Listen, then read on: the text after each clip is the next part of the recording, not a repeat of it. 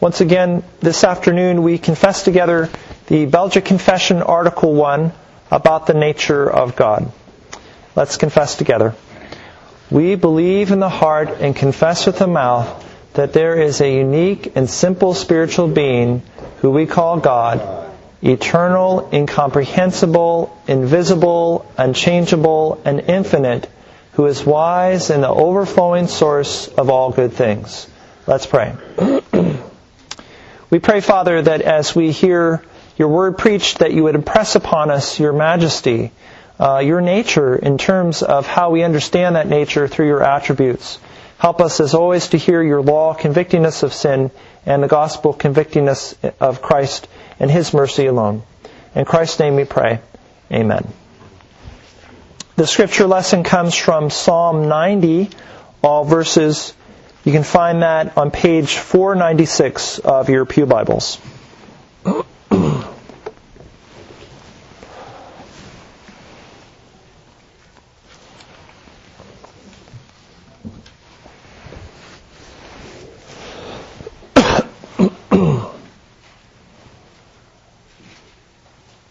Once again, we hear God's word from Psalm 90, all verses, and you can find that on 496. Brothers and sisters, this is the word of God. Lord, you have been our dwelling place in all generations. Before the mountains were brought forth, or ever you had formed the earth and the world, from everlasting to everlasting, you are God. You return man to the dust and say, "Return, O children of man." For 1,000 years in your sight are but as yesterday when it is past, or as a watch in the night. You sweep them away as with a flood. They are like a dream, like grass that is renewed in the morning. In the morning it flourishes and is renewed. In the evening it fades and withers. For we are brought to an end by your anger. By your wrath we are dismayed. You have set our iniquities before you, our secret sins in the light of your presence. For all our days pass away under your wrath. We bring our years to an end like a sigh. The years of our life are 70, or even by reason of strength 80, yet their span is but toil and trouble. They are soon gone, and we fly away. Who considers the power of your anger and your wrath according to the fear of you? So teach us to number our days, that we may get a heart of wisdom. Return, O Lord, how long? Have pity on your servants. Satisfy us in the morning with your steadfast love, that we may rejoice and be glad all our days. Make us glad for as many days as you have afflicted us, and for as many years as we have seen evil. Let your work be shown to your servants, and your glorious power to their children. Let the favor of the Lord our God be upon us, and establish the work of our hands upon us. Yes, establish the work of our hands. The word of God so far. Congregation of Christ and Friends, this afternoon in our continuing series in the Belgic Confession, Article 1, we examine God's attribute of eternity. God's eternity means that He is not confined by limits of time. Thus, He does not have a past, He does not have a future. He could be described as the eternal present. After all, He is. One theologian defines God's eternity as that perfection of God whereby He is elevated above all temporal limits and all succession of moments, and possesses the whole of His existence in one indivisible presence. Now we'll understand this attribute of eternity more clearly from Psalm 90. Psalm 90 is considered to be a community lament. A lament is a complaint to God, but always falls in the context of trust. This particular lament, is penned by Moses. And in this particular psalm, the church is crying out to God for help because of the trouble of a short, difficult life. And we understand that Psalm 90 falls into three distinct sections. First, you have verses 1 through 6. And here the community, the Old Testament church, addresses Yahweh, the one who has existed before all things. This God is praised as eternal in contrast to the fleeting life of man. There's a second section, verses 7 through 12, the church laments or complains about this short, difficult life. But at the end of this section, the church prays for wisdom to recognize human mortality rightly, to understand that life is short. Third, in verses 13 through 17, the church prays for help. She prays for confidence in the eternal God. So Israel, the Old Testament church, recorded this psalm in the context of great difficulties in this short life.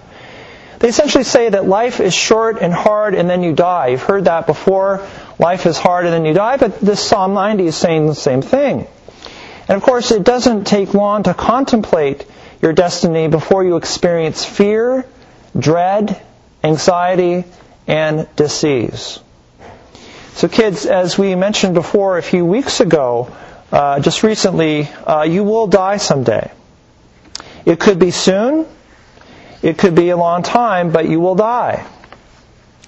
Now, you hardly think about that now, but you will do so increasingly as you grow older. And you and your parents will derive comfort and security in the face of death as you understand God's eternity. So understanding God's eternity is a great source of comfort and encouragement. Therefore, first you must understand how, in fact, life is short and difficult. Second, the natural sense of disease that comes with that understanding is counteracted by an understanding of God's eternity. The significance of God's eternity is obvious as you understand how short and difficult your life is. Psalm 90 is very clear about this. According to verse 3, God returns man to the dust. God returns man to the dust. And this is an allusion, of course, to the curse of mankind recorded in Genesis 3. Adam and Eve blow it, they fall, and God curses them, saying that they will die. So mankind was not created to die, mankind was created to live for eternity. So the curse is, in part, that man would die and he would return to the dust from which he was created. And the psalm here is emphasizing dust over soil. It could have used ground, another term for the earth from which you come, but it emphasizes here dust. And this is a way in which to emphasize man's humility. Dust is the stuff that flies around here in the high desert. It's not rooted. It's really useless in comparison to the dark, rich soil. In verses 5 through 6, you hear that your life is swept away like a flood. Your life is like a dream or like the grass. So that, this flood imagery is to evoke this idea that you could be living one moment, you could be doing fine, breathing away, and the next moment your lungs are filled with water and you're dead. Your life is like the grass of the field in an arid, dry region. As you know, well, living in this place, grass has a short moment of glory, and often it is encouraged by the dew of the night. The sun comes up, however, and it withers away. Well, notice that your life is not compared to the majestic parts of the creation like the mountains. No, you're like the dust or the grass. James says that your life is like a mist, a vapor.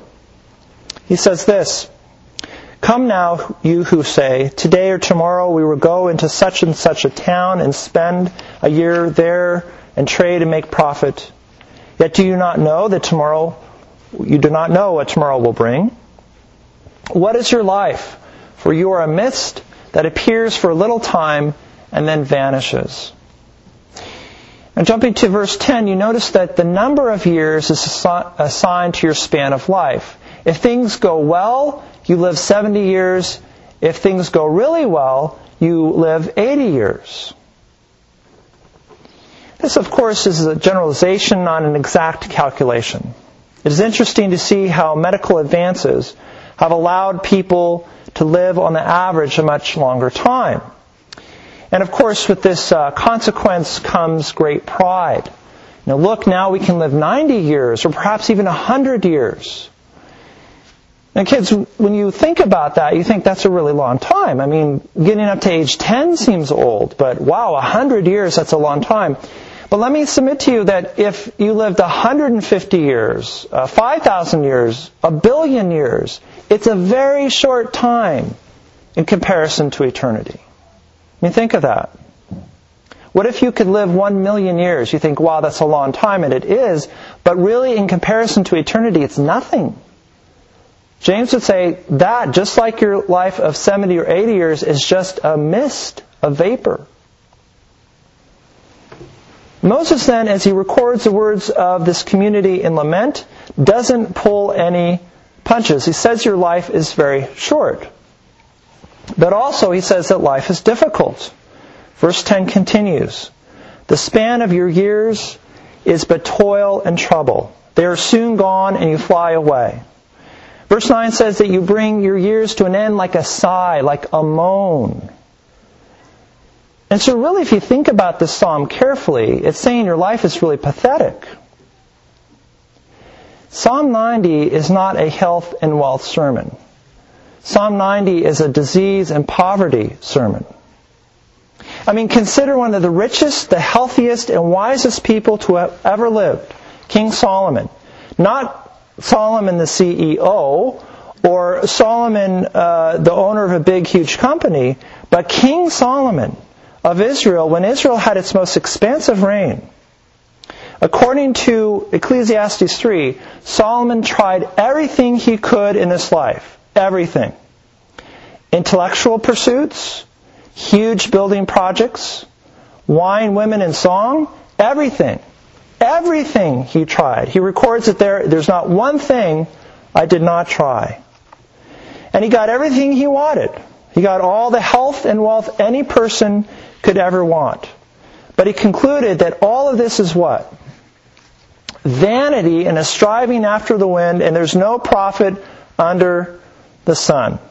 You think of that. All is vanity and striving. By vanity, he means this. It's a very interesting word. It's also, Hevel, like Abel's name. Abel Hevel. His life was short-lived. Your life is short-lived. And when he talks about this word in Ecclesiastes, he's saying it's like having the wind knocked out of you when you realize what life is really like. So, health and wealth is an illusion. You may have them for a while, but they can easily fly away, and you won't have them, certainly, in the grave. Life is rather full of disease and poverty. So you get sick and you lose money. Things break. There's hope, but then dashed dreams. You get bored sometimes, really bored, and so you get really drunk, you crash your car. Tragedy strikes and then strikes again, and things get so bad you feel like you cannot take one more thing. But you and others can't take this truth, right? When something horrible happens, say your house burns down, what do people typically say? Everything will be okay. Everything will be all right. But that's not true. If you lose your house and everything in it, you've lost a lot. You've lost stuff, pictures, pets perhaps, that mean a lot to you, and you cannot regain those things again. So not everything's going to be okay. You really suffered something. But we're so superficial, we cannot bring ourselves to mourn with others. We would never want to get down in the depths of somebody. But rather, we run out to the store and buy a new tech toy or something like that and say to the person, everything's going to be okay, and we turn from them. But no, things are very difficult and horrible, and we need to mourn with those. Well, the church today has ignored Psalm 90 and many other scriptures that say life is very short, very hard, and then you die. And the question is, of course, why is life so short, and why do you die? Verses 7 and following, for we are brought to an end by your anger. By your wrath we are dismayed. You have set our iniquities before you, our secret sins in the light of your presence. For all our days pass away under your wrath. It is the curse of God upon mankind and the creation itself because of Adam's sin. That's the answer. Paul says in Romans 6:23, for the wages of sin is death. The answer to the curse of this life and death is found in the eternal God in Jesus Christ. So you must remember that the lament of the people in the psalm is in the context of hope in the eternal God. Real trouble, real difficulty is solved by a great and eternal God who is very unlike time-bound and trouble-bound man. In verses 1 and following, the community confesses that Yahweh has been their dwelling place in all generations. Before the mountains were brought forth, or ever you formed the world, from everlasting to everlasting, you are God. God does not have a beginning. God does not have an end. In fact, God is not measured by time at all. This means that God does not have a past moment or a future moment, because He has always been and will ever be. Of course, this is very hard to understand in comparison to your own existence. When you were born, more properly, when you were conceived, your existence began. So that's when time began for you. And so you measure the days of your life from the point of your birth as a human being. You live 70, 80 years, as the psalmist says. But God does not experience time as you do. Notice, verse 4, for 1,000 years in your sight are but as yesterday when it is past, or as a watch in the night. No, God is not measured or limited by time as you and the creation are. As one theologian has said, time is a mode of existence. If there were no creatures, there would be no time. And Augustine said that time began with the creature. So God created time with the creation, right? Your days are counted off by the movement of the earth around the sun. Time, then, is a succession of moments within which you live. Because you came into existence within a creation that came into existence itself, you and the creation have a past, present, and future. Thus one theologian says, one who says time says motion, change, measurability, limitation, finiteness. Time is the duration of creaturely existence. Time is a measure of motion in a movable object. Hence the same theologian says, there can be no time in God. From eternity to eternity, He is who He is. There is in Him no variation or shadow of change. God is not a process of becoming, but He is an eternal being. He is without beginning and without end, but also knows no earlier and later. He can neither be subjective to measuring or counting in His duration. The eternity of God refers then to God's being. It does not refer to a measurement of His existence. And this God revealed Himself to Israel, who was suffering and lamenting the short, difficult life, all the things that we lament. It is a comparison of God's unique existence of eternity that gave them security, comfort, and hope in this life and for the life to come. And so, notice, when you are facing trouble in this life, time often seems to go very slowly. That is, you become so focused on your problems, time becomes warped. It's interesting that the work that God has given you to do in this life makes time pass more quickly. Notice that the community in the psalm asks God to establish the work of their hands, and they repeat this twice at the end, establish the work of our hands. This is a request that their work and existence would have meaning. This is important because their suffering seems to call this into question, and their suffering takes them away from a productive existence. Only the eternal God can give their work and existence meaning, which will come to fruition in the person's eternal existence. That is, their work is given to them by God as a part of their meaningful existence in this life, which changes the way time feels. That means that something like this, that is the way time passes, or it doesn't pass actually, in heaven will happen in the future. There will only be the eternal present moment in existence full of meaning. And this is what I mean. Let's think of an example. Kids often are bored because they don't like anything, or they don't have anything to do. That is, they don't have anything they like to do, which is really to say anything significant. So they have anything to do, which means they haven't found anything interesting to do. But notice that as people age and find many things to do of significance, time seems to fly. I mean, how many times have you heard older people say, I cannot believe how quickly the year's gone? In fact, the past 5 years have gone. The older person's perception of time is directly proportional to their significant activities, their work. This is even more so as Christians ask God to establish the work of their hands, to find significance in their work for God's glory. So now getting back to heaven, when sin and death and trouble are gone, then the productive existence of heaven in eternity will happen, and you'll never be bored again. The time and trouble of which Psalm 90 speaks will no longer exist. No, the eternal God will share, in some sense, his eternity with his people. So one person says this, there is truth in the assertion that in hell there is no eternity but only time, and that the more a creature resembles God in his image, the more he or she will rise above the imperfections of time and approach eternity. That's very important. Let me repeat that. There is truth in the assertion that in hell there is no eternity, but only time, and that the more a creature resembles God in his image, the more he or she will rise above the imperfections of time and approach eternity. So the reprobate in hell will find that time crawls by in his or her absolute misery, but the elect in heaven will not be in time, as God is not in time. The elect will experience the bliss of sinless eternity. So let's think of an example.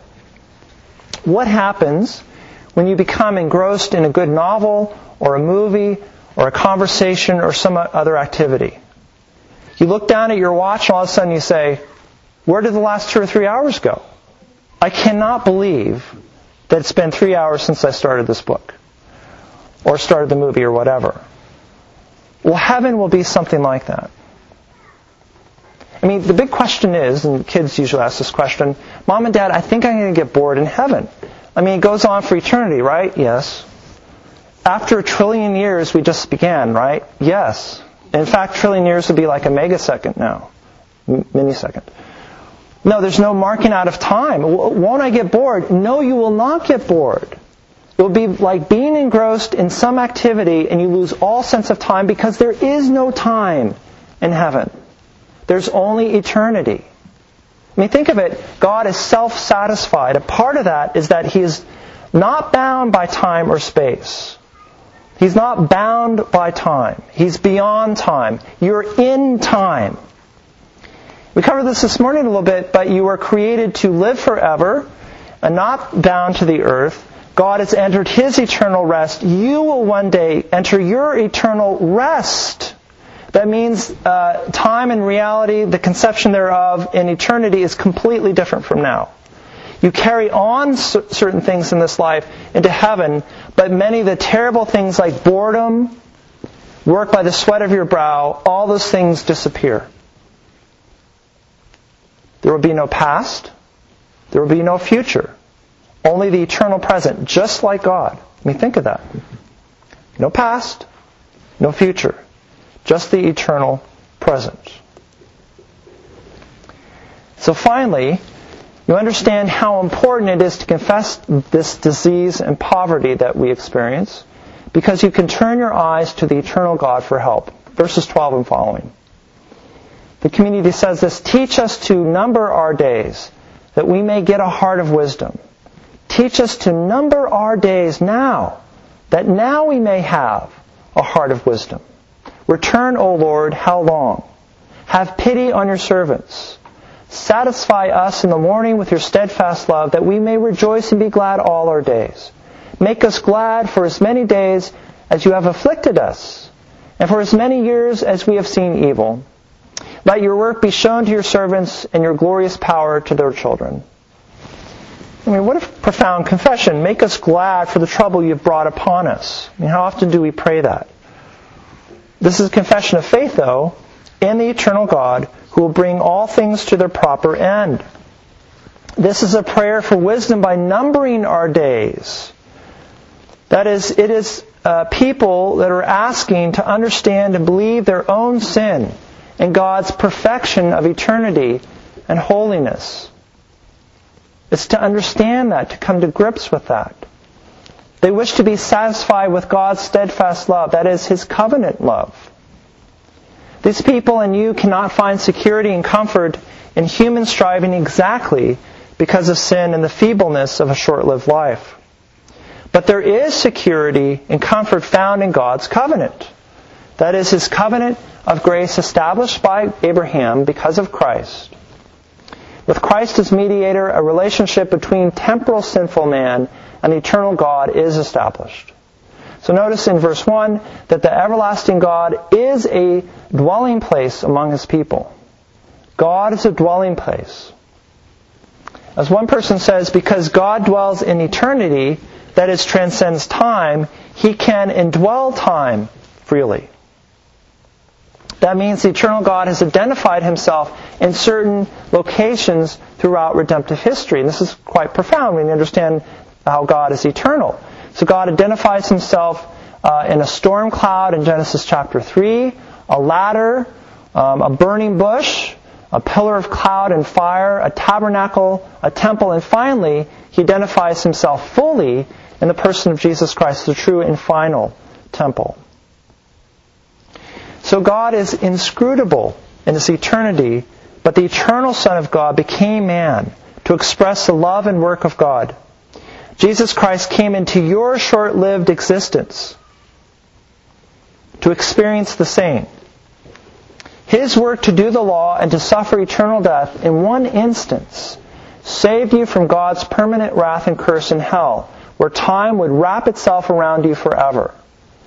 When you think of that, theologian's comment is very profound. Those in hell live in time. They continue on and time crawls. But not for you.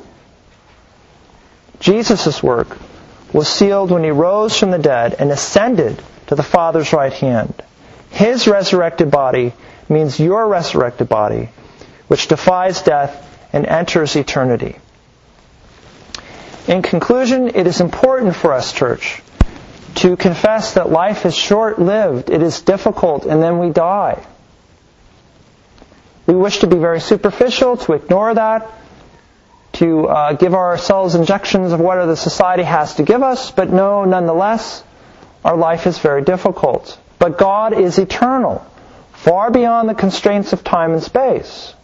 He reveals His nature and love and grace and mercy to you through Christ. Because Christ has destroyed death and raised to life Himself, you'll be living and breathing forever with no end. In the name of the Father, and the Son, and the Holy Spirit. Amen. And now, brothers and sisters, let us close this Lord's Day with prayer. Our Heavenly Father, we do thank You for the comfort of Your Word, and that You are eternal. We do adore You, we worship You, because of this attribute as well as many other attributes. We thank You that You are the inscrutable God, the one who is far, far beyond us. Yet You have revealed Yourself, expressed Yourself in Christ. And for that we are grateful. Thank You, Lord, that we can cling to Christ always. In His name we pray. Amen. Now let us return our gifts and offerings during this time.